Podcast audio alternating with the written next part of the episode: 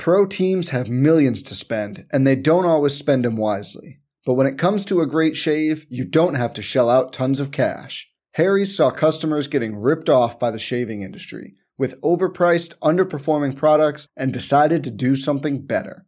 They found their own way to make beautifully designed razors for a fraction of the price of the other big brands, so you never wonder if you overpaid. Harry's shaving products look great, and the weighted handle makes shaving feel great too. I like to keep my beard neat, and Harry's always leaves me with a smooth yet crisp shave. Harry's quality is top-notch, thanks to German-engineered blades made in their own factory that stay sharp longer. You can get a 5-blade razor, weighted handle, foaming shave gel, and a travel cover for just $3 at harrys.com/bluewire.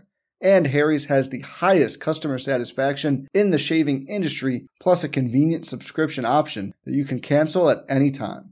Getting the best doesn't mean spending the most when you shave with Harry's. Get started with a $13 trial set for just $3 at harrys.com/bluewire. That's harrys.com/bluewire for a $3 trial set. Ladies and gentlemen, it's bowl season.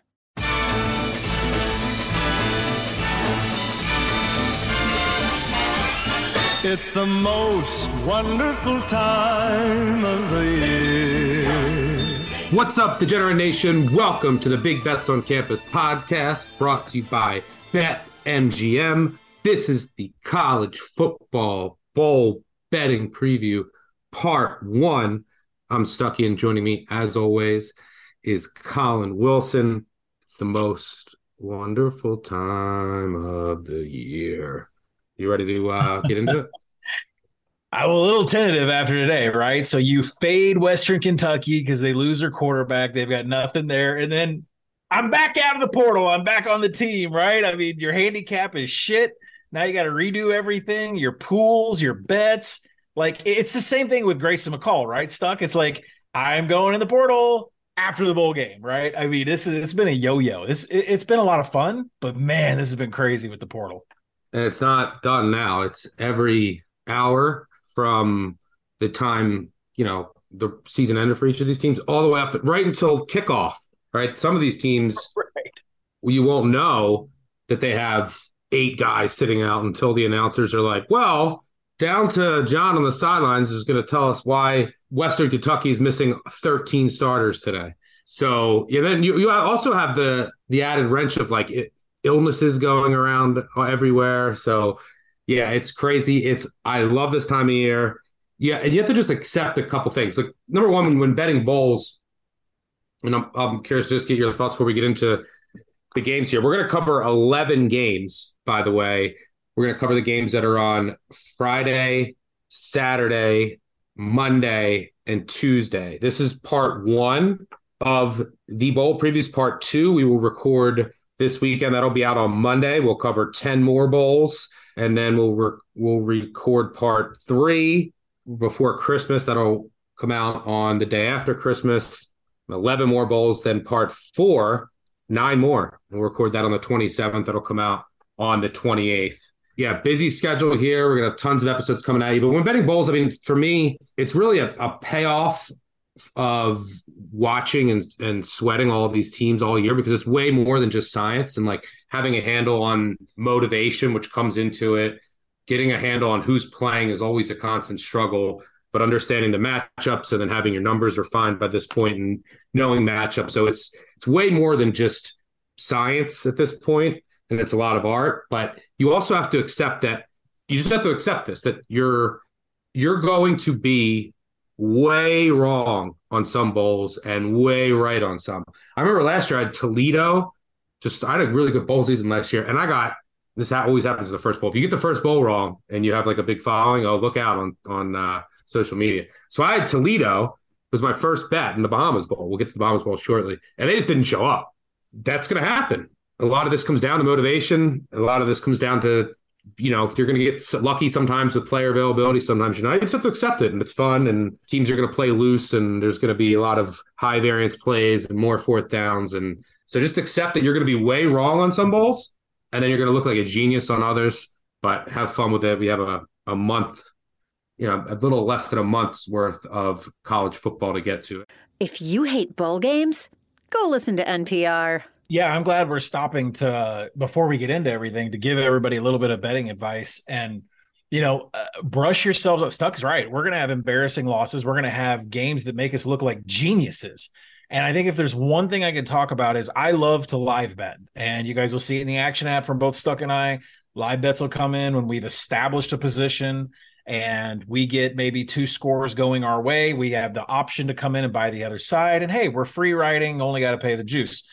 That's completely different in bowl season for me. There are teams that show up and they are dead on arrival. And once they get down by 14, it's maybe not the best bet to go in and try to back them. There are teams that are going to show up and they are not going to recover. They didn't want to be there. Maybe it's, everybody's in cold weather, like San Jose State's going to play in 20-degree weather up in Boise. Maybe there's a lot of reasons they just get off the bus and they're not there. And I think from a live betting perspective, you need to see proof of life before you hit the other side. So I've seen enough bowls to know that sometimes teams just show up and they never get off the bus, and no live bet is ever going to cash on. As Stuggy would say, they are corpses. I remember that Toledo game. You could see on the sidelines, there was no life. There was no enthusiasm. Players were just going through the motions. A lot of times you see it like after a big defensive hit, or it's just sometimes it's just not there. I mean, these ultimately are exhibition games. And then some teams inevitably are going to care a lot more than others, the UConns of the world. So, yeah, always keep that in mind. I also would be remiss if I didn't mention the GOAT, RIP Mike Leach, probably my favorite coach of all time. I never get upset with celebrities. I'm always but Leach, that got me. I love Leach, always a big part of this podcast. And he's kind of like an idol of mine in that he obviously revolutionized football forever and one of the most important minds in college football, and then which led into pros over the past forever. But he was also never took himself too seriously. I always admired that Key West spirit and brilliant football mind mixed. First of all, what kind of mythical powers does a sun devil have? We've got to consider that. The Cougar will find a way, clear-minded and crafty, a combination of stay out of harm's way and attack when you get your openings. I hope one day to ever achieve as much success as he did while also maintaining, a lighthearted side and not taking life too seriously. So RIP Mike Leach, and thoughts are with any family and friends that are close to him, but the college football world will certainly miss him. Yeah, absolutely. That was... I went to SEC Media Days for the first time this year, and a little bit nervous about Nick Saban. I didn't want to become a meme with some sort of stupid question. I'd get torn up.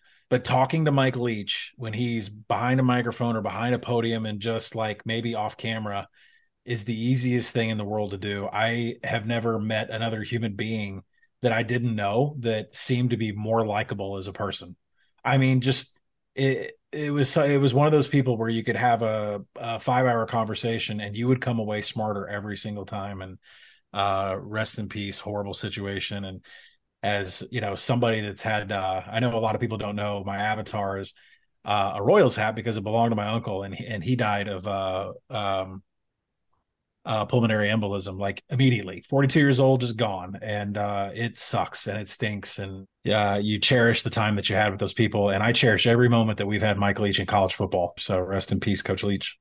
Glad that he found a home, and he ended up moving to Key West. There was no one, I think everyone in this world has a place where they would fit most. Most people never find that where they would fit most living wise. And he, I think, found his spot in Key West, and he dealt with pneumonia all season and just wouldn't stop coaching, just because his love of the game, and at least he went out doing what he loves most. RIP Mike Leach. No easy way to transition that, but let's get into the first of 11 bowl games that we'll cover today. Let's start on Friday, December 16th in the Bahamas. The Bahamas Bowl. Let's go to Nassau for the Bahamas Bowl, 11:30 a.m. Eastern on ESPN. This game tends to be – there's some wild memories of – bad beats and crazy games, and sometimes there's a lot of wind. And this game's 11:30 a.m. Eastern on ESPN. Miami of Ohio takes on UAB. UAB 11.5-point favorite here. Over under sitting at 44.5. I'll share my quick thoughts. One, I'm looking to fade the MAC in general. I thought it was a down year for the MAC overall. And I think they might, this might be one of the years that they struggle in bowl games. Now that's very matchup and motivation dependent, but it was just kind of an overarching thought that I had going into bowl season. That said, I'm not really in love with laying double digits in bowl games, especially early on in these meaningless ones. It's been a unprofitable proposition historically, about 40% against the spread in those double digit favorites going back 30 years in meaningless bowls. And if you strip away the college football playoff and championships, if you just bet every money line underdog that's a double digit dog in bowl season, I mean, $100 better would be up about, I think, $3,000 since 2005, ROI about 38%, because a lot of times it's just, okay, there's a lot more variance. Big favorite doesn't show up, as we talked about, and they go down. But I can't get behind my bio here. I think it's UAB or nothing. I think UAB is a bit undervalued still because they had to play a bunch of games without Dylan Hopkins. They also went 0-5 in one-possession games, three of those in which Jacob Zeno started. Conversely, Miami of Ohio had 4 one-possession wins, all against non-bowl teams, just to get to 6 wins. And their other 2 wins came against Robert Morris and Akron. So it wasn't the best resume you'll ever see. Their star quarterback, Brett Gabbard, is out. And they haven't been able to run the ball all year. Now, their backup quarterback is mobile. He's going to have to run here because you can't really throw on UAB. You have to attack them on the ground. But I'm not sure that Miami of Ohio is that team that can do that against UAB. Miami of Ohio is one of the most anemic rushing attacks in the country. I mean, Miami of Ohio's run defense is better than their pass defense, but Dwayne McBride and company, one of 2 offenses that average over 6 yards per carry this year. I think he'll do enough on the ground to set up some explosive passes that Hopkins can hit. Yeah, I think it's UAB or nothing. I think that, you know, they do have an interim coach. They hired Trent Dilfer, but it's a veteran group. They fought hard down the stretch to get to bowl eligibility. So, yeah, I'm leaning UAB here. Pools, I would go all UAB if you just need to pick a straight-up winner. Maybe a nice money line parlay piece, but maybe you'll make a case for the Red Hawks here. What do you say? The number is a little bit too high. We start our handicap with the power rating, but then we work our way into it. So to say that the number should be about 9.5 and not 11. So if you can gut it and just take it blindly, you would. Both these teams should be highly motivated coming in. Chuck Martin's in his 3rd bowl game. He won the Frisco Bowl with Miami of Ohio last year. Teams amped about not just getting to a bowl, but going to a warm vacation destination. And Stuck mentioned Trent Dilfer, but there's a lot of things going on internally there. These players wanted Bryant Vincent, the interim coach, the offensive coordinator, who's been there since Bill Clark revamped the program, came back from the dead. The players wrote letters to the administration. They wanted Bryant Vincent to be the head coach. They didn't listen. They went with Trent Dilfer, and now you have Trent Dilfer coming out in the press, and he's like, I'm running coffee for the coaches. I'm picking up pads for the players. I'm doing everything I can to help this program secure a bowl victory. So I don't think there's any drama there, but the players really want to play for Bryant Vincent here. It'll be the last time that they'll get to play underneath him. And so you think that this is a highly motivated spot for UAB, and Stuck is right. You can't really pay attention to the Blazers numbers because they were without their star quarterback Dylan Hopkins for a few games, or we had to suffer through Zeno and turnovers. But the problem with UAB is their defense has struggled this year with dual threat quarterbacks. Jaden Daniels went for 111 on the ground. Frank Harris at UTSA had 35 on the ground. Those were escaping in 3rd downs.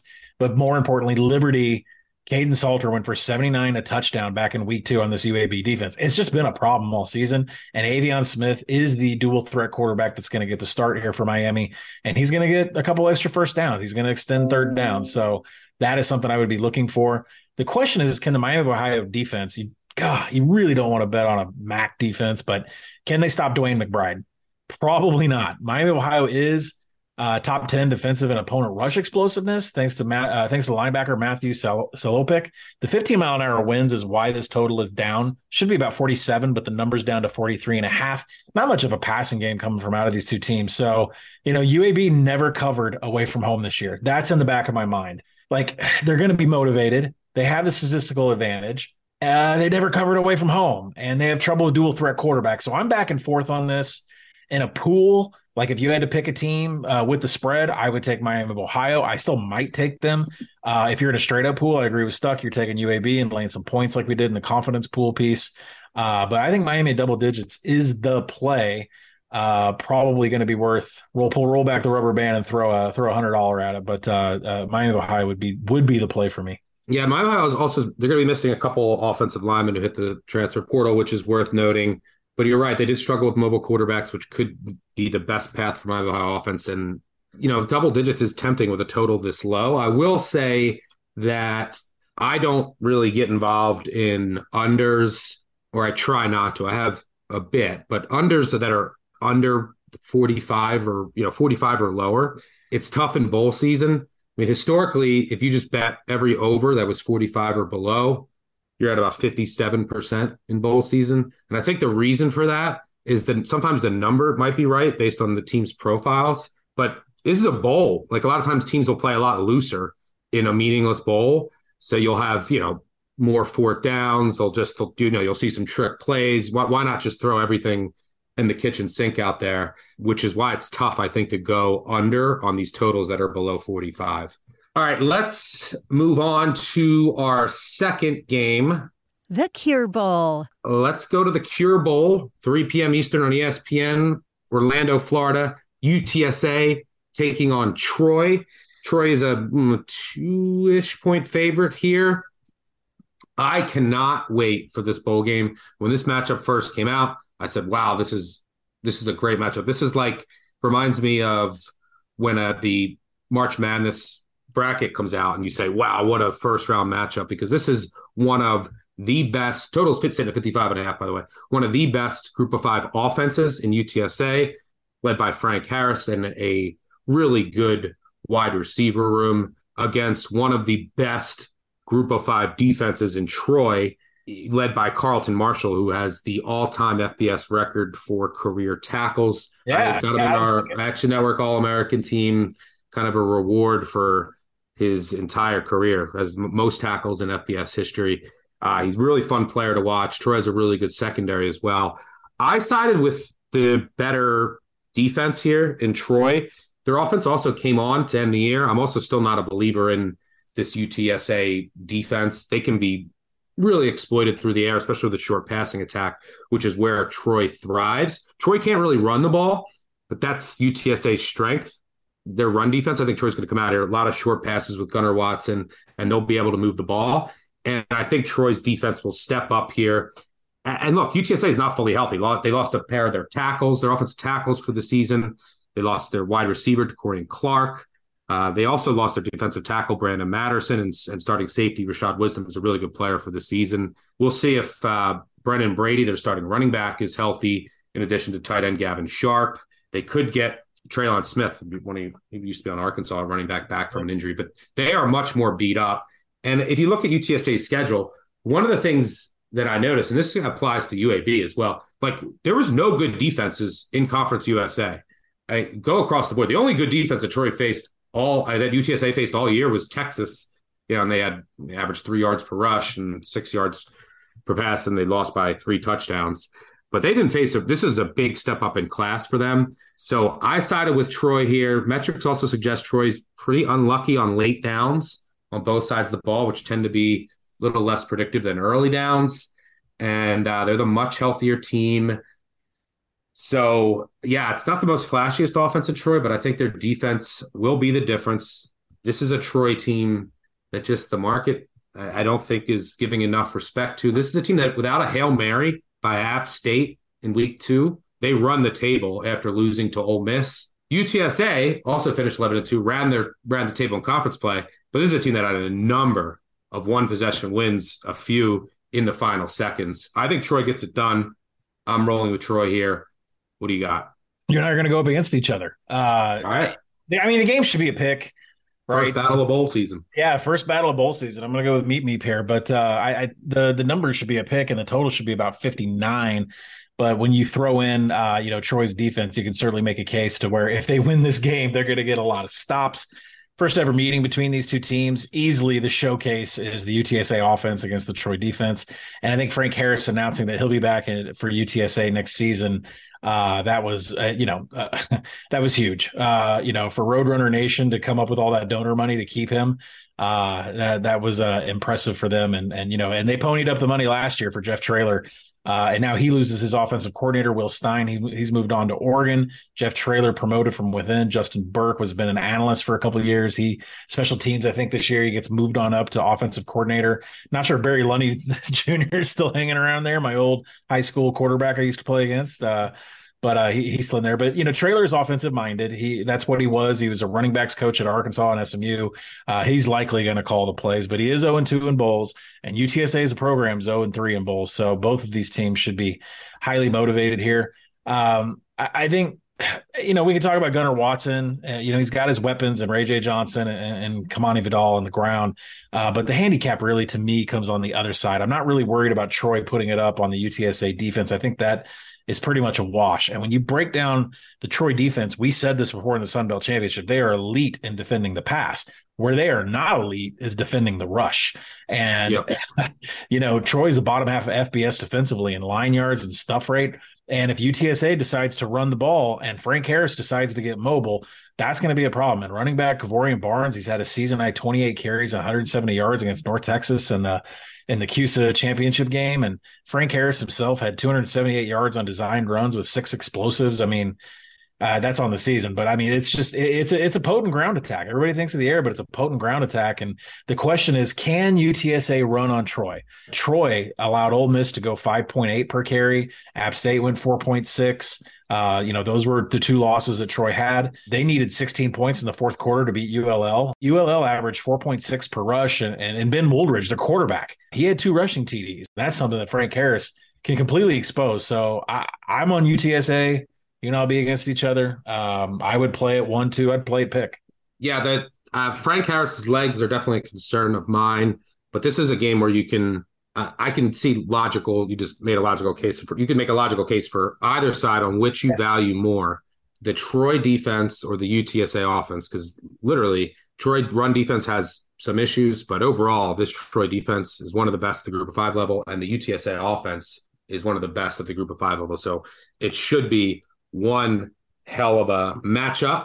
All right, so let's move on. So it's got a little appetizer, little, you know, shrimp cocktail on Friday, and then we really get into it on Saturday with 6 bowl games.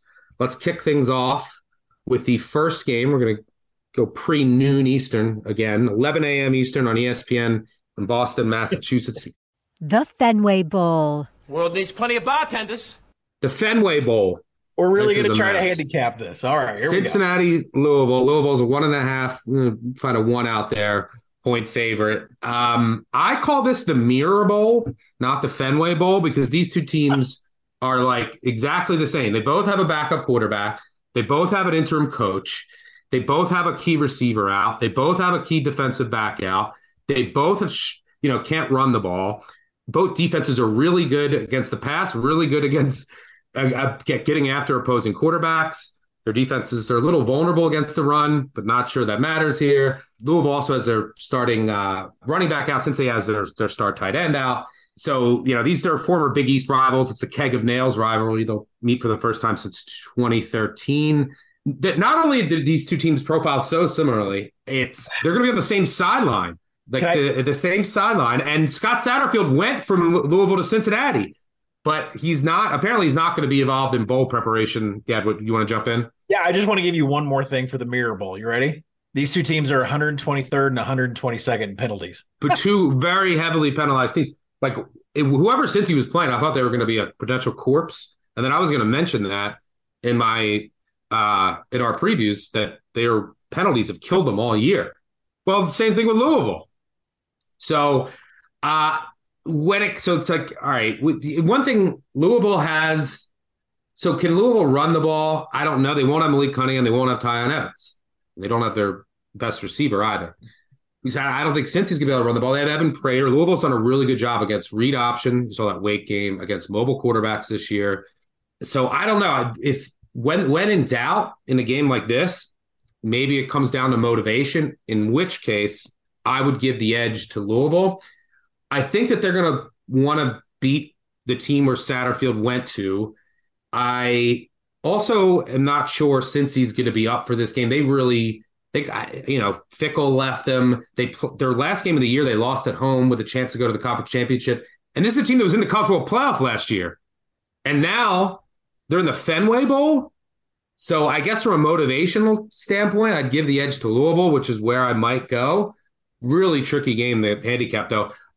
Apparently Satterfield's not involved in the preparation at all, and he's going recruiting, but he's going to be giving – you got to think he's going to be involved in from afar. So, yeah, both teams are going to be the same sidelines. The way that Fenway is configured for this game makes some sense of this. I might throw some change on Louisville just for fun. Yeah. This is not a game you hammer.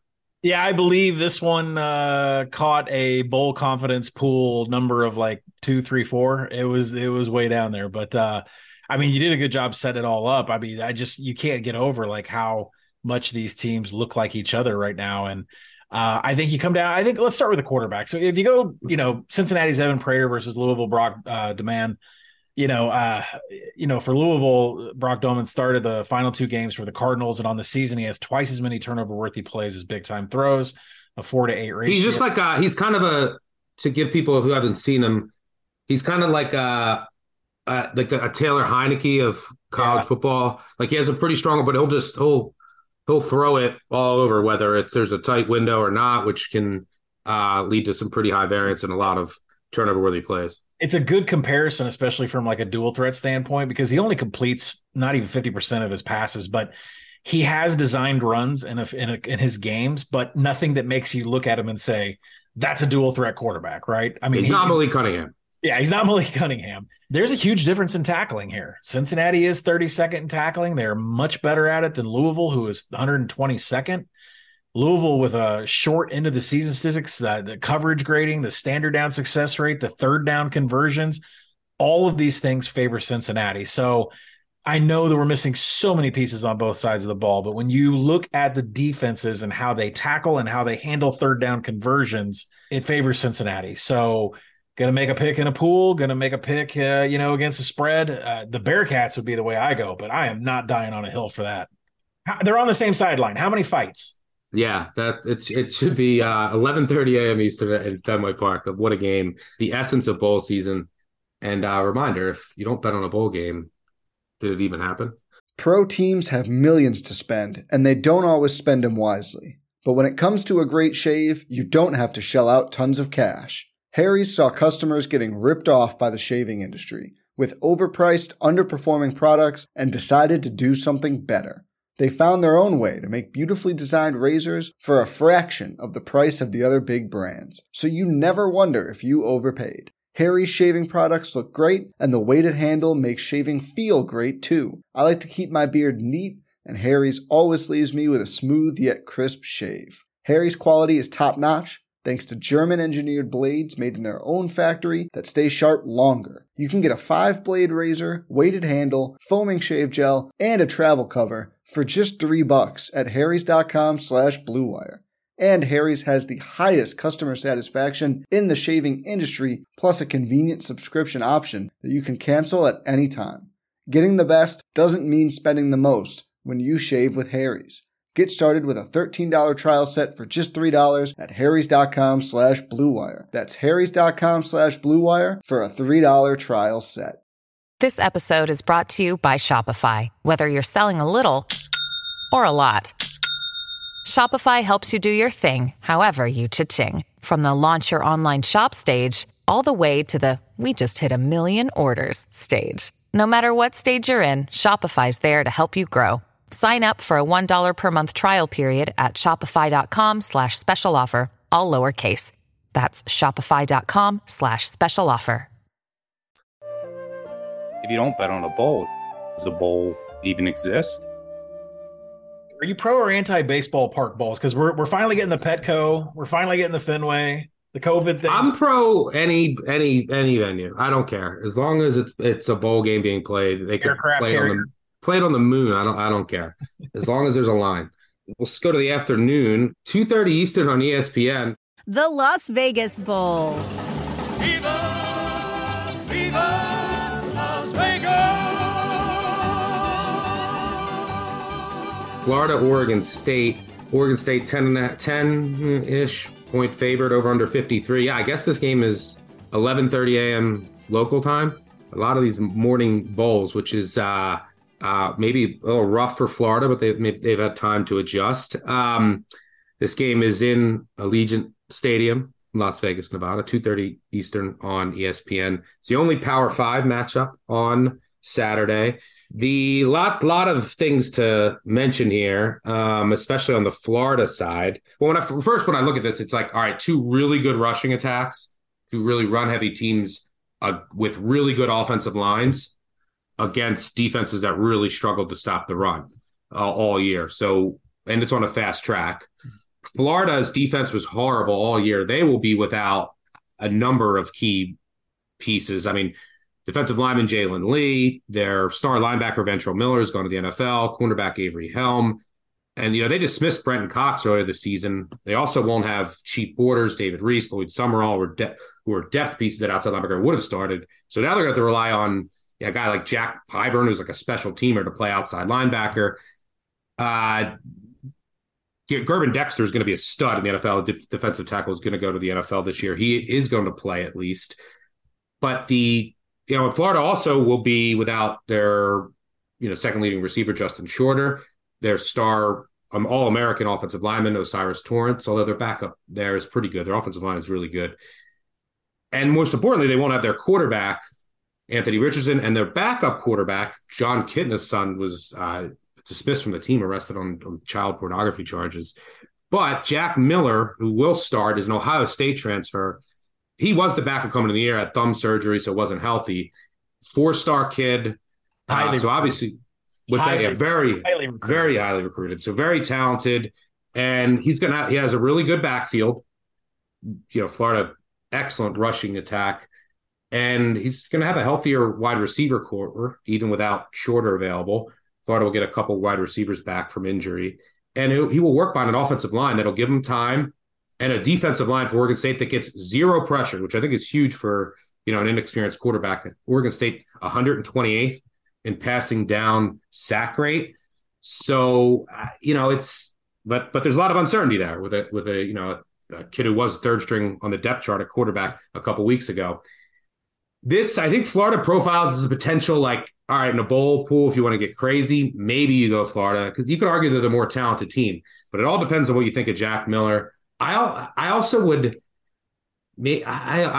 leaning towards the over here. Fast track, two, poor run defenses against two teams that can really run the ball. And I think Miller can have some success. He's going to get time to throw. He's got some weapons on the outside. There's a lot of talent on this field on a fast track in Vegas. What are your thoughts on what Miller will bring to the offense? Because the other question here is like, okay, Florida, their running attack was so good. I mean, if you look at their backs, ETN and company, they average like 6 yards a carry, but how much of that will, because Miller doesn't have like the strongest arm in the world, but he is, a really good thrower and should have command of the offense by now.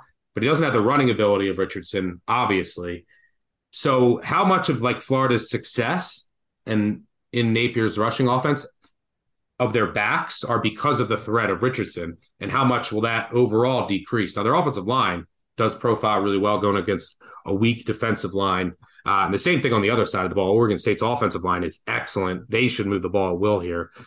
What are your thoughts? With Jack Miller, it's like, committed to Ohio State, no path to playing time. He was highly recruited, offers from just about everybody. He transfers to Florida as a pro-style recruit. You think that maybe the passing game could be decent here. And I think one thing that you need to know about Jack Miller is that he had a thumb injury this summer, and he wasn't even cleared to throw a ball till like a month ago. Yeah, so, we'll see how he comes out. And that's what kind of leads me to, if Florida has a pulse, this is a live betting opportunity. And I say that because it's Billy Napier, head coach, a guy that we know, he knows the number, he knows the total, he knows all the numbers when he takes the field. So I wouldn't be surprised at all if there's this mad rush in the fourth quarter by Billy Napier, even if Oregon State, who is going to try to like grind this like nails. I mean, what do they average? 29.6 seconds per play. Oregon State's going to try to line up, punch you in the face, run the ball, drain clock, first downs, but I agree with you on the over. And the reason I agree with you on the over is A, Billy Napier, B, Florida's defense is terrible in passing downs, 127th in defensive passing down success rate. What does that mean? That means that Damian Martinez for Oregon State is going to have huge runs. He took over starting duties after the bye week. He averages 3.5 yards after contact. He averages nearly 3 15-yard plus explosive runs per game. And that's just bad news for the Florida defense. So every time Oregon State has an explosive play on the ground, which they will have, you can expect Florida to probably run a little tempo or do whatever they got to do to try to keep up. Now, from a market perspective, you know, I made this game like a field goal, and I knew that once Anthony Richardson was announced out, the thing would steam all the way up. And the question is where is the buyback? Well, we found the buyback in the market. Every sharp was circling 11. Once it got to 11, that thing took massive number back on Florida. So I think that's really your buy point. 10, you're at Oregon State. 11, you're on Florida. If you're playing this live, I just don't see Florida and Billy Napier laying down. They never have. Jack Miller may not be warmed up until the second half. I think it is a prime spot for some live betting on the Gators here. It's not the team that I think is going to show up. This is still a first-year coach. And this is still players that are going to be returning for this coach next year. So, you know, there's the rushing attack for Oregon State. Maybe it's a great first half bet on Oregon State with Jack Miller trying to shake some rust off. I think if you don't have any action on this game, I would either go over or I would say Oregon State in the first half. I would be looking Florida in the second half because it's just not like them to give up. It's not like Billy Napier to ever give up in the fourth quarter in any situation whatsoever. So, the number is oversold in the market, though. I don't know if you agree, but, I mean, 11 is where the huge buyback was. Yeah, I would lean Florida. And I'm going to put together a round-robin bowl season underdog parlay. I might include Florida in there because what do you want with a round-robin? Now, I might go Oregon State in like a pool, like confidence pool, picking them to win. But with a round-robin, the upside – there's a lot of uncertainty with Miller, but he's really talented. And then you could argue Florida is the more talented overall roster. And I think that this will be turned into a shootout, but it's a good point with Miller potentially being a little nervous or rusty early. And then you can jump in on Florida live. But I do think that the number is too high now with the Gators. Both teams, I think, will be motivated. Napier, first year as a coach. Oregon State completely flopped in their bowl last year. So, and I think Jonathan Smith will have them ready. Fast track. I think both offenses have advantages here. So, yeah, I agree on the over. All right, let's move on to the LA Bowl. I don't know if you know this, but I went to college. The Jimmy Kimmel Bowl, another early start. This one, 3:30 Eastern on ABC. This is 12:30 local time. Is the Jimmy Kimmel Bowl? I still can't believe we have a Jimmy Kimmel Bowl in Inglewood, California. Maybe one day I'll get to be successful enough to have a Stucky Bowl. I'm trying to think where that would be played. King of Prussia Mall? Is that where you want it? Key West, like a high school stadium, Cox Republic. All right, so Fresno State, 3-point favorite here over Washington State, over under 55. I love Fresno State here. Yep. I love them up to 3. I think I took them at 1. I would play them again at 3, take them in pools at 3. I think they're still really undervalued in the market after playing half their season without Jake Hayner. The drop-off to his backup is massive. It's a 2-star Logan Fife. Fresno State also made a few schematic changes on defense late in the year. They started run blitzing a lot more, blitzing overall a lot more, and it really paid off. Their defense really improved down the stretch. They still remain a little bit vulnerable against the run, but you don't have to worry about that against Washington State. It's one of the most pass-happiest teams in the country with their air raid, and that's the strength of Fresno State's defense is their secondary. Also, long breaks in between games for air raid offenses have not worked out well in the past for former air raids in bowl season. Plus, Washington State won't have 2 of its top targets who enter the transfer portal at receiver. They also, on defense, I think they had a really surprising year on defense, better than I expected, but they will be down a number of key starters at linebacker, including first-team All-Pac-12 NFL prospect Dayan Henley. They also lost their defensive coordinator, Brian Ward, who went to Arizona State. I think he's extremely underrated, and he will be missed here. So, yeah, Washington State missing more key pieces at linebacker and receiver. Fresno State, I think, has the better matchup with their passing offense. 2 teams that like to throw the ball. And I don't think Washington State is a team that's going to exploit some of the run defense issues that Fresno State, but they did, even like I just said, they even addressed some of those run defense issues late in the year. Go back to that Boise game where their defense was excellent in the Mountain West Championship. So I think this is all Fresno. Yeah, 100% in agreement with you. Washington State losing their top two targets, losing their two key linebackers. Defensive coordinator Brian Ward has left the program for Arizona State. By the way, what the hell is happening down at Arizona State, where I think DJU is going to end up? Story for next summer. Jake Dickert, the head coach, he's going to be calling the plays, I think, on defense. He's going to be hands-on for the Cougars, which isn't a big deal. That's the position that he held when Nick Rolovich was there, so it's nothing new for him, but that will take up a lot of his activity. Now, Jeff Tedford was really happy to draw this bowl. I mean, why wouldn't you be as Fresno State getting to go play down in SoFi?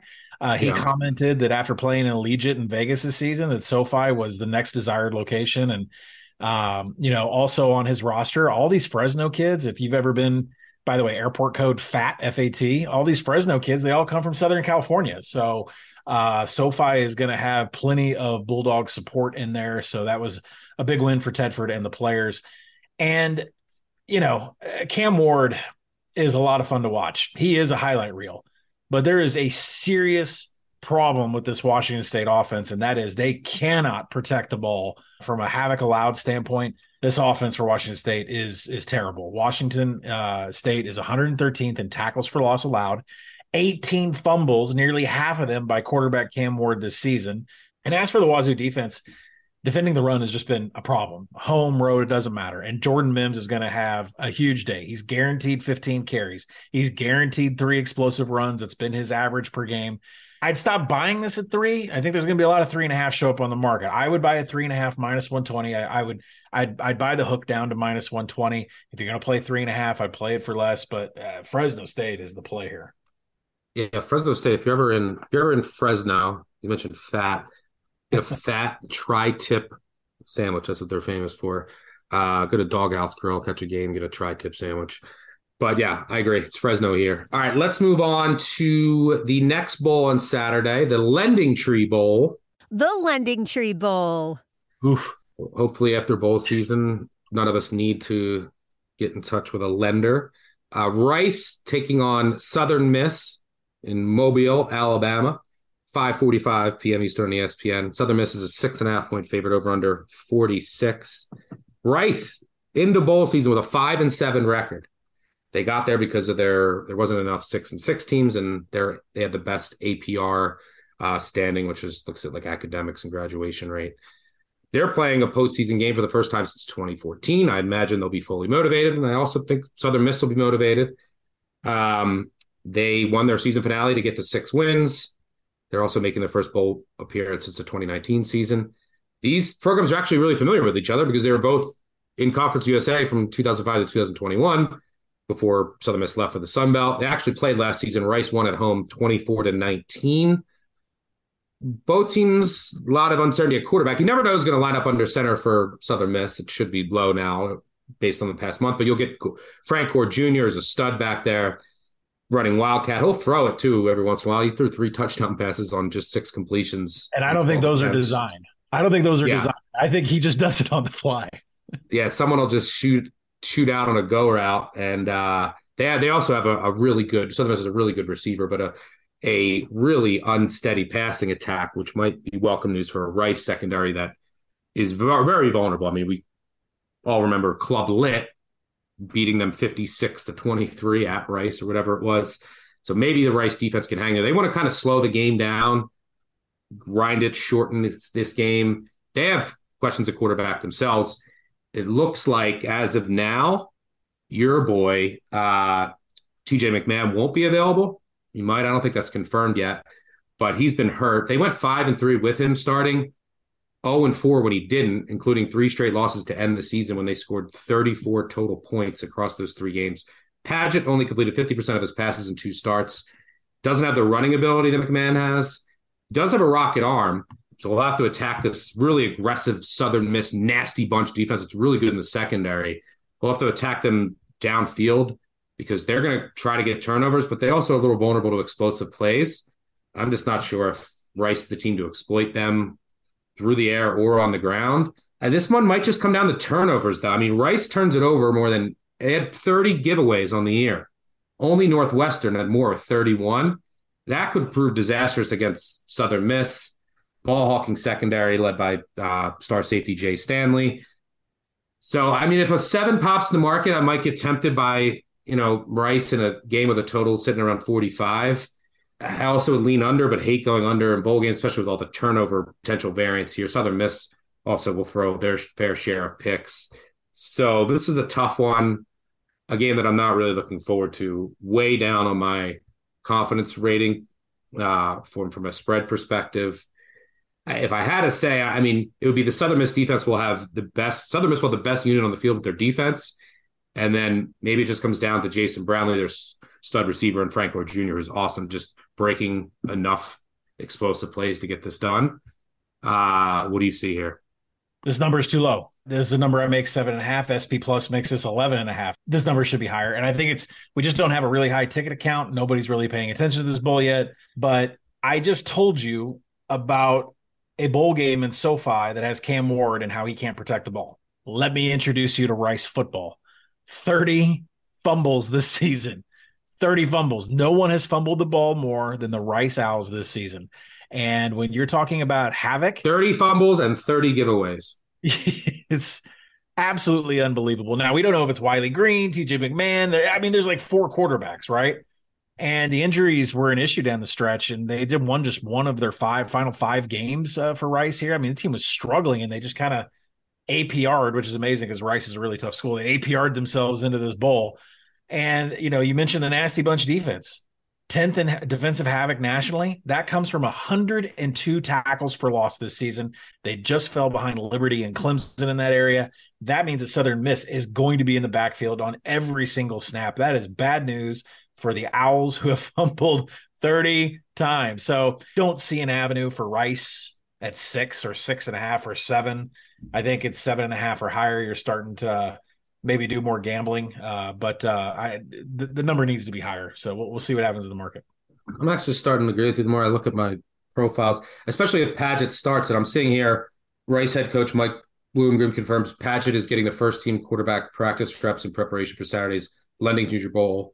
TJ McMahon has not practiced this week, and I think McMahon is their best option by far at quarterback because he can bring a lot with his legs too. And they went 5-3 when he started, and like I mentioned, 0-4 when he didn't, and they just couldn't score down the stretch. That spread that I have at 7.5, that's with McMahon. I mean, you put Padgett or Wiley Green back there, it's a different story. Yeah, it looks like it's going to be Padgett. So yeah, I think it's going to be tough sledding for Rice here, assuming Southern Miss shows up, which you never know. They're playing Rice in a bowl game. But I'm a big fan of Will Hall, and they haven't been there since 2019. He's trying to get his first bowl win. I think we didn't look up the merch for this one. Like, do they get a loan? Like, what do they get? You get a better interest rate. All right. Before we continue, as a reminder, the Big Bets on Campus podcast is proudly presented by BetMGM. So kick off the new pro football season with the king of sportsbooks. Sign up with BetMGM using bonus code ACTION200, and your first wager is risk-free up to $1,000.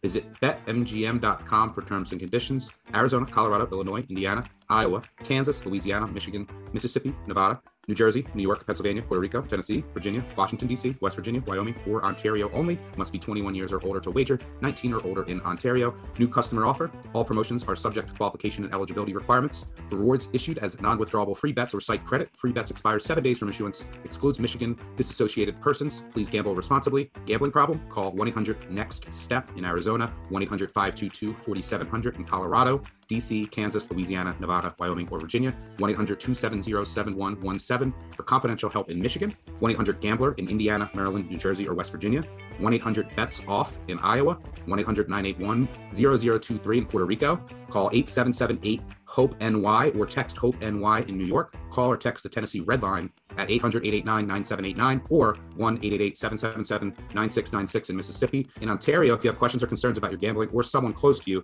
please contact Connects Ontario at 1-866-531-2600 to speak to an advisor free of charge. Sports betting is void in Georgia, Hawaii, Ohio, and Utah, and other states where prohibited. Promotional offers not available in Nevada and New York. All right, let's move on to the next bowl game. The New Mexico Bowl. Today I'm living like a rich man's son. Tomorrow morning I could be a bum. It doesn't matter which direction though. I know New Mexico. Worst comes to worst. More uncertainty at the quarterback position. This is the New Mexico Bowl in Albuquerque, New Mexico. BYU taking on SMU, 7:30 p.m. Eastern on ABC. SMU is a 5.5-point favorite here, over under 65. This is the first matchup between these teams since the 1980 Holiday Bowl, which BYU fans will refer to as the Miracle Bowl, when Jim McMahon and that explosive BYU offense scored 21 points in the final 233 against the Pony Express SMU Mustangs to win 46-45. What a bowl game. Similar to that matchup, this matchup features two really high-powered offenses that can put up points in a hurry against really bad defenses. These are two of the worst defenses in the bowl field. Now, this would be an easy overlook for me if BYU's starting quarterback was playing, and it doesn't look like he is, Jaron Hall. Their backup quarterback, Jacob Conover, another guy who's gone to Arizona State. He's a four-star. He's no longer there. So now you're down to most likely the third-string quarterback, who was a former Boise State transfer, in Cade Fennigan. So we'll see if I would imagine that BYU just leans on the rushing game here, try to keep SMU's offense on the sidelines, and SMU's run defense is poverty. So you would imagine BYU will be able to run the ball here. On the other side of the ball, I don't like BYU. They don't have a defensive coordinator now. They fired him and should have. They don't have any of their defensive some of their position coaches. Their strength on defense, and it's one of the worst defenses in the country, was their linebacker position. That's decimated now because their best player entered the transfer portal. So they're down all their starting linebackers. They get no pressure. They force no turnovers. They can't get off the field on third down. They don't have a defensive coordinator for this game. I love the hire, by the way, for next year. Hired Weber State head coach, who's going to be really aggressive, which they need, because this team just sits back, drops eight. I assume that's what they're going to do here. SMU won't have the nation's leading receiver, and Rashi Rice is probably going to be a first-round draft pick. But I imagine that SMU, with Tanner Mordecai and company, still should be able to move the ball against this awful, horrendous BYU defense that won't have its linebackers. I don't know. I imagine BYU, it's tough to know what you're going to get from this quarterback, but I imagine they come out and run the ball a ton. They should have success doing that. Maybe they try to shorten the game. Maybe, I don't know. It makes me sick to my stomach to think about even looking at an under with these two teams, knowing BYU's defense. And SMU played a game that finished 77-63 in regulation. But, no Rice, assuming no Hall, 65. My thinking is BYU's going to slow this down and run it a ton. Maybe under. What do you see here? How is this game being played at night and the Vegas Bowl is not? I mean, by the fourth quarter, this game's going to be 29 degrees. Like, that doesn't make any sense to me. But yeah, that's another feather in the cap maybe for the under. Yeah, the bowl. These two defenses are the worst of all the bowl teams. BYU's so bad. Yeah, BYU's dead last in finishing drives. SMU's bottom 10 defense in defensive havoc, tackling, finishing drives. So that's why Stuck is scared about taking an under here. You have two teams that allow maximum amount of points once drives get past the 40-yard line. Kalani Sitake, BYU fired their defensive coordinator. He took over defensive play calling after the Arkansas game. They did have a coup in their new defensive coordinator coming in from the fantastic FCS team that makes the playoffs every year.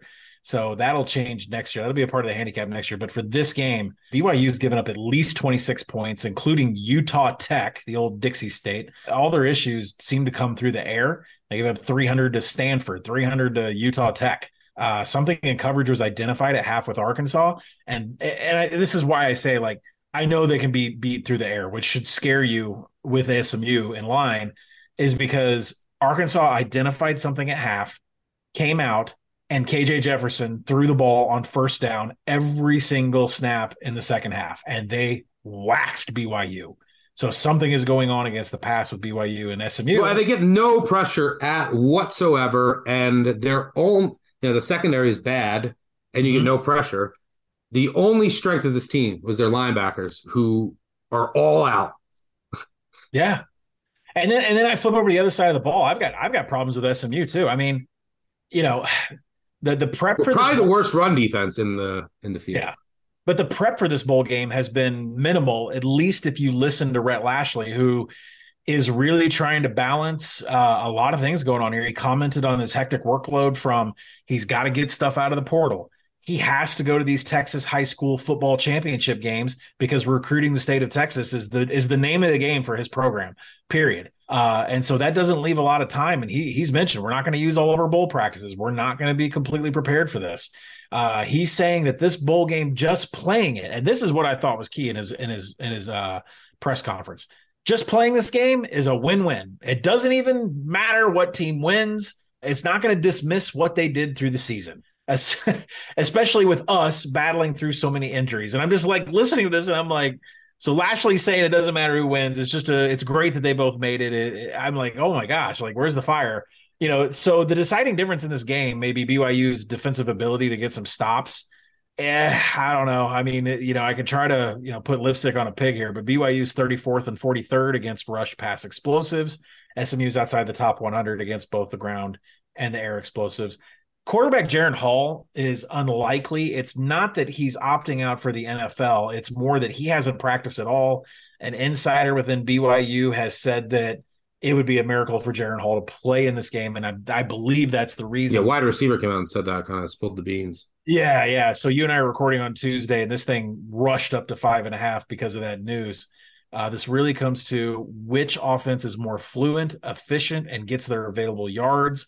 And in the numbers, that's actually BYU. So I know even if Jaron Hall. But that's with Jaron Hall. What do you think about the drop off? Because it's now you're going to the third string, because the second string, and this is a true third string, because the true second string, who was a 4-star, has transferred. Boy, it's tough. This is Rhett Lashley is a brand new head coach. I mean, this is a lot coming at him. I'm not sure SMU is going to be prepared, and I don't know if I can put my money behind that. So I took BYU. Most of these BYU players are pretty mature. There's not always a huge drop off, unless it's maybe Zach Wilson. It's not usually a huge drop off of players on this team, but I'm going to back BYU. All right, let's move on to the final game on Saturday. The Frisco Bowl. The Frisco Bowl in Frisco, Texas, 9:15 p.m. Eastern on ESPN, between North Texas and Boise State. Boise State, 11-point favorite here, over under 57.5. I think you might make a case for Boise, and I would agree maybe North Texas is overmatched here, but I'm actually going to make a case for the over, which I still like. I bet it today. If you follow me on the Action Network app, I think it's taken some money since. But if you look at Boise State's overall defensive metrics, I think they look a little better against the pass. That's all North Texas wants to do, than they actually are, because, you know, they gave up 27, 28, 31, and 34 in four losses to UTEP, Fresno State with Jake Hayner, BYU, and Oregon State.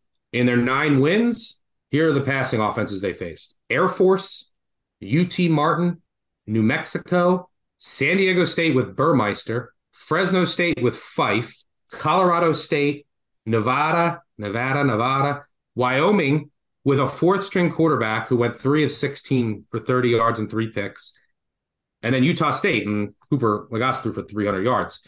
So I think that they actually can be attacked. Their secondary is not fully healthy. They're missing some of their edge pieces. I think North Texas will be able to put up points here through the air.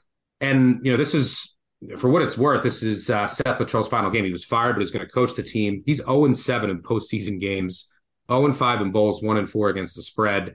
And on the other side of the ball, you know, Boise State's going to be able to run wild. This North Texas run D is so bad. And since Boise State made the quarterback change, going with Taylon Green, him, George Kalani, and company in this offensive line have been awesome. Derek Cutter's final game as well. I think both, you know, Seth Luttrell's going to be like, fuck it, go for 4th down. You're going to see all kinds of trick plays. Derek Cutter, before he retires, you're going to see all kinds of cool-looking plays. This North Texas defense is bad. The only thing that worries me, North Texas didn't really face any defenses with a pulse this year. Look at their schedule in the entire year, even out of conference. But I think that North Texas will be able to hit enough explosives, get into the 20s here, 24 to 28 points. And I think Boise State can get to the 40s. You look at, I think, a good comparison here for what you can maybe expect from Boise State with Green, very mobile, quarterback can fly. And then George Halani at running back is North Texas earlier this year played, they're bottom five nationally, both line yards and opportunity rate, which that's bad. Boise State's top 25 in both. Go back to another Mountain West team they played earlier this year, UNLV, who beat North Texas 58-27, ran for 365 yards. I just don't see how North Texas is going to stop Boise. What do you think here? I was betting the over as you were going through because I completely agree with you. Key number of 59 would try to get that, or 58.5. It's out there on the board. There's prime motivation here for Boise. Plenty of comments from head coach Andy Avalos about getting the bad taste of that Mountain West Conference championship out of their mouth after field goal after field goal after field goal, and just some miscues there. So this was a desirable bowl game. Boise does recruit the state of Texas, so there's a big trip for them. And if you didn't know, the Broncos players, a lot of these guys on this roster have not played in a bowl. 2020 was a COVID non-participant. 2021 was the Arizona Bowl getting canceled. So this is a really big deal for Boise. And I agree with you. They are going to put up a lion's share of points here. North Texas, I'm reading, Latrell, I'm reading interim coach, defensive coordinator. I think you're completely right. There's not going to be any fourth down punting here. There's going to be, empty out the playbook, everything turned upside down. So they are, they might be able to get some points up on the board. Boise did finish the season 11th in coverage, best in the nation in defensive passing success rate. So it doesn't really bode well for Austin Ani, but at the same time, they're going to be able to run, which North Texas has done in some games this year. Taylon Green, the Boise offense struggled, I said, in the Mountain West Conference championship game. But if you need a remedy to get better from having a stalled offense, welcome to the North Texas defense. 127th in defensive havoc, 117th in defensive finishing drives. You're not going to get the ball taken away from you, and you're going to score a lot of points once you cross the 40. I bet the over with you. I'm on Boise. I bought Boise at 5.5. We have rocket shipped up to 10.5 is the exact number that I have on this game. So I would play the side for light. I would take it every bowl confidence pool, but I like your over more and more and more. Yeah, Boise, their defensive pass metrics are great, but I do think North Texas will be able to put up points here because, look, their 9 wins, Boise State's 9 wins, an FCS team, UT Martin, and then 7 passing offenses that rank outside the top 100, and Fresno State when they had Fife. That's it. They did not beat a competent passing offense. That was 9 of the 13 games. The 4 teams, and I'm talking about UTEP too, pass defense metrics are inflated. They're missing a couple of their edge rushers as well. So, yeah, I think North Texas in an effort game, they have some really good receivers. They'll hit some explosives, and I think this game could be like 42-24-ish, 42-28, somewhere in that ballpark. All right, let's move on to the weekday. The Myrtle Beach Bowl. Monday Bowl, baby. The Myrtle Beach Bowl, always fun. Monday afternoon. 2:30 Eastern. Marshall taking on UConn. Marshall's a 10-point favorite here in Conway, South Carolina, home of the Fighting Chanticleers of Coastal Carolina. UConn 6-6 on the year, first time in a bowl in a while. They were one of my motivation monsters. I was pretty much going to play them as long as the number wasn't wildly out of whack, no matter what. I played UConn plus 10.5, would play them at 10. Don't even care that much about the breakdown of the matchup. You can get into that if you want. I was playing UConn no matter what. And I just wanted double digits here. They should really care. And, maybe Marshall's a little flat here playing UConn in a bowl. I know they were better down the stretch, but I think they had bigger dreams. So this could be a game where Marshall comes out completely flat. And I think UConn obviously will want to be here. One of my motivational monsters, got a couple more that I'll talk about in upcoming bowl previews, but this was almost an autoplay for me. Go UConn. I'm so sad. I don't know if Mitchell's got any emo music or my beloved Colt. You're betting Marshall? I guess that's why they call it the blues. Yeah. Oh, my God. I hate it. Because, listen, there's a lot of teams I wanted UConn to play in the postseason, and Marshall just wasn't one of them because UConn is such a heavy rush team. 66% of their snaps going to the ground. Victor Rosa, quarterback Zion Turner, who's not a thrower. He can run, though, but that plays right into Marshall's hands. The Herd is second in defensive finishing drives, third against the rush, 12th in havoc. It's just a suffocating G5 defense, and they have a better strength of record and they have a better strength of schedule. So Can't argue with what they're bringing to the table here. And Marshall doesn't have the flashiest offense in the world, but they also have a heavy dose of rush coming from Kalen LeBourne, who puts up 100 yards almost every single game. The numbers are, you know, the numbers are really good for him. He's had 57 missed tackles, 37 runs of 10 plus. That he's got almost 3 yards after contact. That's going to be rough for this UConn defense that has struggled against the run, 118th in defensive success rate. It's just not good. Like, I mean, outside the top 100 stuff rate. And, you know, I think the numbers should be more like 13. So I would buy the 10.5. I get it. I get the motivational angle. Maybe Marshall shows up and they don't want to play, but you break it down from everything, offense, defense. This was a bad defense for UConn to be going up against. And, you know, good luck to them. But, you know, Marshall ended the season fifth in tackling. There's just not going to be a lot of big plays here for UConn. I don't expect them to move the chains much. So I hate it, but we are, you know. That's where the money's going to fall. I know I said earlier in the podcast that I don't like betting unders and low total. I actually might bet this under 41. Yeah, I can do that. This one is going to be gross. But you're right. I mean, UConn stinks, I mean, to be honest. But I love them too. Let's move on to Tuesday, December 20th. Let's talk about the famous Idaho Potato Bowl. The famous Idaho Potato Bowl. Face it, you're addicted to spuds. San Jose State's a 3.5-point favorite here over Eastern Michigan. Total sitting at 54.5. This game will be played in Boise, Idaho, 3:30 Eastern on Tuesday on ESPN. You know, San Jose State had a lot of promise early in the season. They looked great, especially that defense. And then they kind of just faded. They had a tragic death of one of their teammates. I don't know if that was correlated.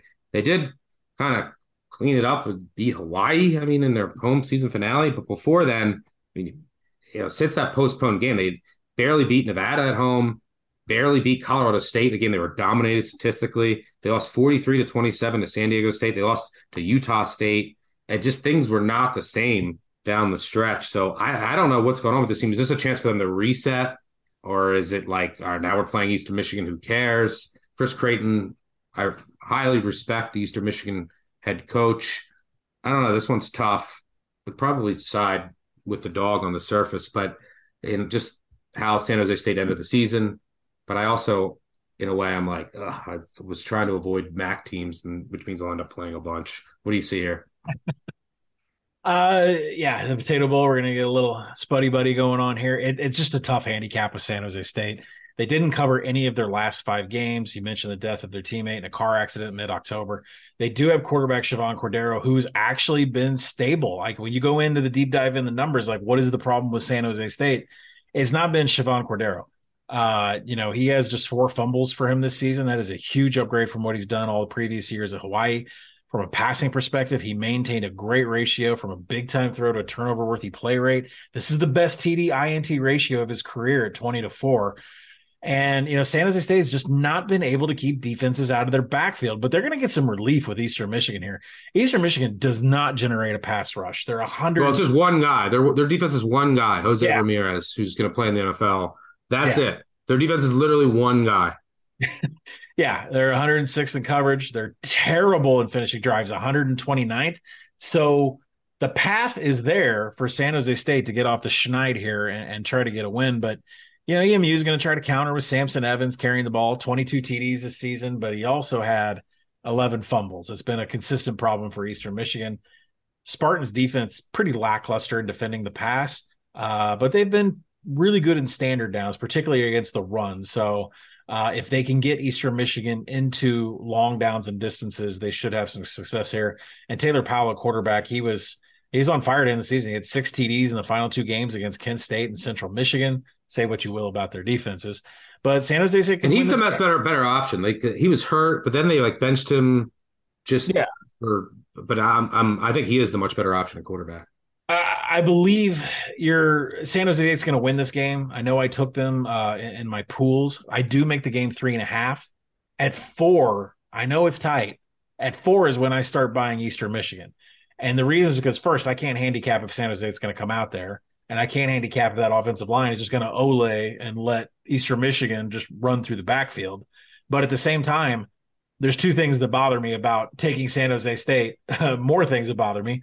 One, Chris Creighton Reeves from Michigan is always in a one-possession game. It seems like he's always covering. And two, 23 degrees and 20-mile-an-hour winds for these California kids, that makes me nervous. That makes me very nervous. Yeah, that's regular MAC weather. Yeah, that's regular MAC weather. That's Samson Evans weather carrying the ball. So I am buying EMU at 4 and above. I would like points. If this thing seems great, I would like Eastern Michigan above that.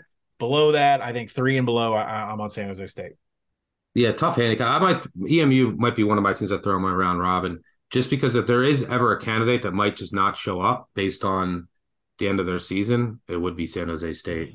All right, let's finish things up here on Tuesday with the roofclaim.com Boca Raton Bowl. Roofclaim.com, okay. The Boca Raton Bowl. Every year, the Boca Raton Bowl stops this podcast so that we can find out what the hell the sponsor is. I always am like, is it Boca Raton or Boca Raton? I think it's Raton, but my Delco accent that everyone makes fun of, I think I say Raton, obviously. You're down in Florida on vacation all the time. Just drive over to that part of the state and figure it out. Yeah, but then I forget because my Delco roots are just the way I pronounce certain vowels. This game actually, to me, is very similar to the one we just talked about in Eastern Michigan, San Jose State. We have a MAC team, and look, I was looking to fade the MAC. Toledo's a 4.5-point favorite here over Liberty, but then there's a team in Liberty that, you know, from a numbers perspective, I want to play Liberty. Yep. But I, just like San Jose State, what happened to Liberty? Now Hugh Freeze is gone as well. He's been really successful in bowls against the spread, a really good game planner. He's not there, but Liberty, they beat Arkansas, and then they lose to UConn, then they lose to Vatech at home, and then they get drilled at home by New Mexico State, 49-14. How do you go 49 points to New Mexico State? And now Freeze is gone. This team isn't really covered well in the market. It's hard to get really good info on what's going on with Liberty. So, like, my number says I should play Liberty here, assuming, like, they cared. But then there's a Hugh Freeze angle, and maybe a candidate for round robin. What happened with Liberty and what is going on there? What do you see here? I'm taking Liberty. I'm betting on Liberty here. I think the hate on Liberty has gone way too far, and I get it with that loss to New Mexico State and Hugh Freeze getting booed off the field. You know, them take the job. You know, this is the same team that just beat Arkansas a couple weeks before. I mean, they're not completely horrible, and they are one of the best Havoc teams in the nation. Defensive coordinator Josh Aldridge is going to take over as interim here. You can expect a better performance from the D with their defensive coordinator calling the plays, at least a return to normalcy, a fourth and Havoc, top 15 in success rate. Specifically, Liberty was 6th in standard down success rate on defense. That means the Flames sent a lot of teams to second and third down real quick. And this is the better third down team in this game. The Flames finished top 20 here. And is everyone playing for them? I can't get really good info. I haven't had. I mean, I haven't been able to find anything. And I even dug on these guys before I decided that this is who I wanted to take in a bowl confidence pool and take everywhere. I think I'm going to bet them too. I've been looking for MAC teams to fade. I'm going to listen. It's a one game. I mean, this is my numbers. I have to do it too. But this is college football. We've seen teams get blown out by 40 and then show up the next week and blow other teams out by 40. I mean, they had a bad game, and Hugh Freeze gave up on the team, and the players didn't show up. It's a story. And I don't. Do you think they would have, now that he's gone? It's like more of like, hey, we will rally now. And they love their defensive coordinator. They are going to play for him. So when you go to the other side with Toledo, like Daquan Finn returned in the MAC title championship game, full health, full mobility, 16-25 passing, a fumble, 91 yards on the ground. The offensive line is just terrible in blocking. It's good that he can move around because the offensive line is terrible at blocking. 116th in pass blocking, not much better in run blocking, 88th. And Liberty led the nation. Like I said this before with some other handicaps, Liberty led the nation in tackles for loss. They will be in the backfield on top of Daquan Finn the second we kick off in this game. So past that, let's go to the other side of the ball. Liberty has been struggling with health in their quarterbacks. There's three quarterbacks. Brewer, but the one you got to watch is Caden Salter. Caden Salter is the one that's the dual threat quarterback. Toledo really struggles with rush explosiveness. Now, Day-Day Hunter isn't there, but Caden Salter at quarterback is enough. Like, that's enough for Toledo to have to handle on the ground. And I think he's going to do all the damage here. I'm betting Liberty. If I could find some Caden Salter props, I would hit those two. But this is an upset that I love. All right, there you have it. We do have one final order of business to get to, but that was 11 bowls broken down. First 11 bowls in a little over an hour. That's the first of four bowl betting previews. We'll also have some Big Bets on Campus live shows on Twitter. Make sure you stay tuned to our Twitter feeds for those. We'll have one, I believe, this upcoming Saturday. Or no, this upcoming Friday morning. We'll talk bowls that are on Friday, Saturday, Monday, Tuesday, I believe. All right. Before we get out of here, let's go 3 and out. 1, 2, 3. Let's make it a quick 3 and out. Let's just get our favorite bet of this slate from these 11 out of the way. I'm going to go with the Boise, North Texas over. I think North Texas, I think both teams are just going to play really loose here from Dirk Cutter's last game before retirement, the offensive coordinator for Boise State, Seth Luttrell's last game. I think you're going to see both teams play really loose. I think Boise's secondary is more vulnerable than the number suggests because they basically played 9 teams incapable of throwing the ball. So give me the over there. Colin, what's your favorite bet of this slate? I'm going to go to the Jimmy Kimmel LA Bowl in SoFi, and SoFi is a big destination for Fresno State, who should be Washington State here. There's a lot of advantages on both sides of the ball, but, Washington State is, losing their two top targets on offense from a wide receiver perspective, 2 key linebackers here, lost their defensive coordinator, a lot of missing pieces coming into this bowl game.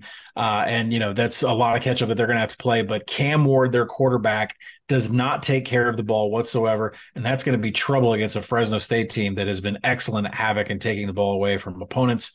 As for the offense, Jordan Mims has been tough to stop on the ground.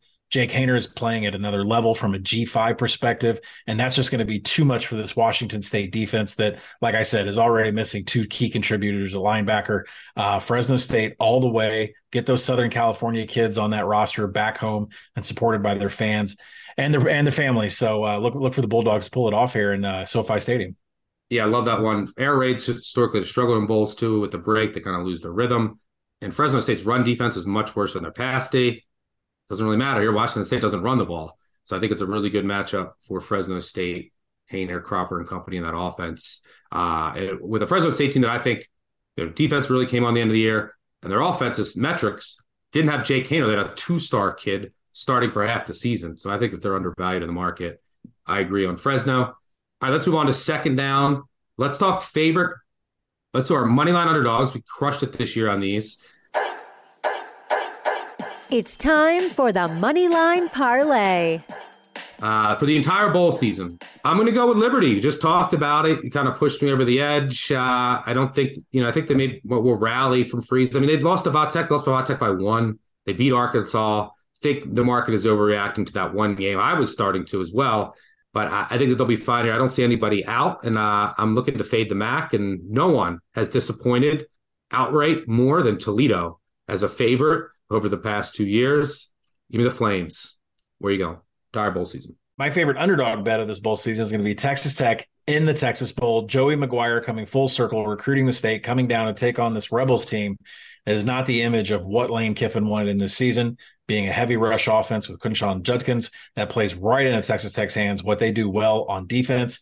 And from a quarterback position for the Red Raiders, they're fine with Tyler Shuck, with Baron Morton if he's healthy. They have the better quarterbacks in this game. They have the better defense in this game. The one area that Texas Tech struggles is coverage, and that's something that Ole Miss just cannot exploit here. Look for Texas Tech to get it done in the Texas Bowl as an underdog.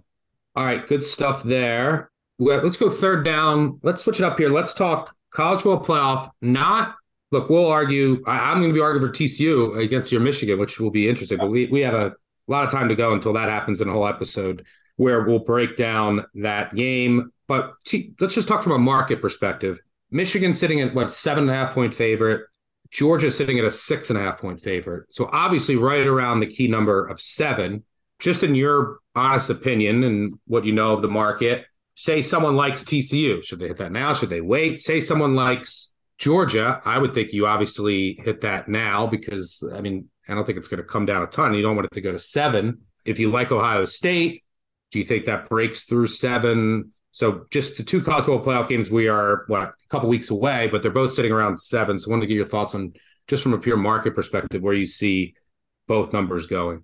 Well, the number is too high in the Peach Bowl for Ohio State and Georgia. This number should be more around 5 for Ohio State, but the public perception is Ohio State is trash because of what happened in the second half against Michigan. And, you know, granted, you can pass against that defense and get into the secondary. We saw that. We'll do a full game breakdown later, and Georgia's going to be able to do that. But Ohio State's going to be able to get into the secondary of Georgia too. And this is a game I can see back and forth, back and forth. I would not be surprised at all if Ohio State covers this game. I think 6.5 is a little bit too high. If you want to buy it to 7, that's fine. Get it while it's cheap. I don't think this will close at 7. Any books that flash a 7, it'll be gone right away. It probably closes at 6 or 5.5. So if you do like Ohio State, maybe buy that up to 7 or take the 6.5 now. But this thing should settle at about 5.5. Yeah, I'm waiting to see. If I get a 7 with Ohio State, I'll take that. And my first inclination is over there. I mean, I think this is going to turn into a shootout. Absolutely, I'm with you. And then Michigan, TCU. I mean, it's hard to see this getting to 10, and it's hard to see it coming down to 7. Yep. So, like, it probably just chills in there, in that range. Yeah, you're going to be in the dead zone. It seems like we have a semifinal game that's always in the dead zone, the 7.5 to 9s. If you are a buyer of TCU, you probably will get a 9 at some point at some shop. 7.5 is maybe where it closes.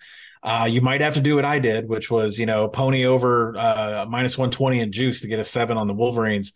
You know, from a market perspective, I understand that this thing is going to float in the dead zone, and that's where it should be. But I'm having a severe issue making a case that TCU is going to be able to keep up in this game. We'll save it for our podcast later on.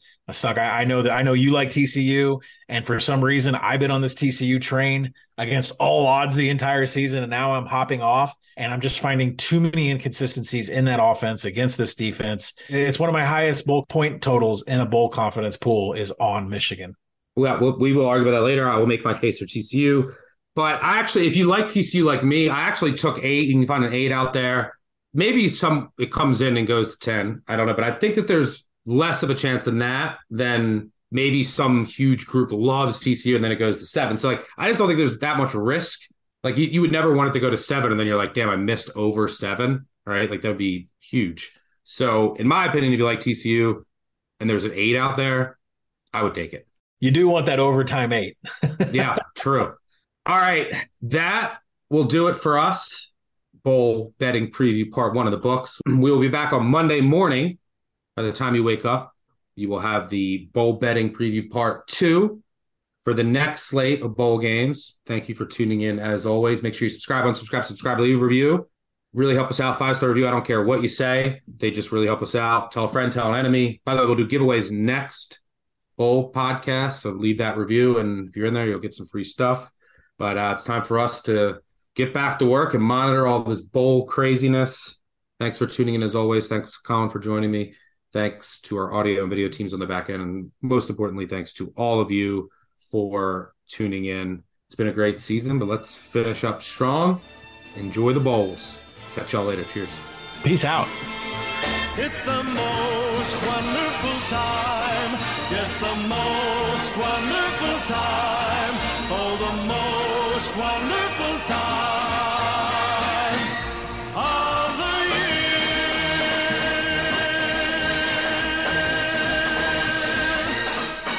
year. Action Network reminds you, please gamble responsibly. If you or someone you care about has a gambling problem, help is available 24/7 at 1-800-GAMBLER.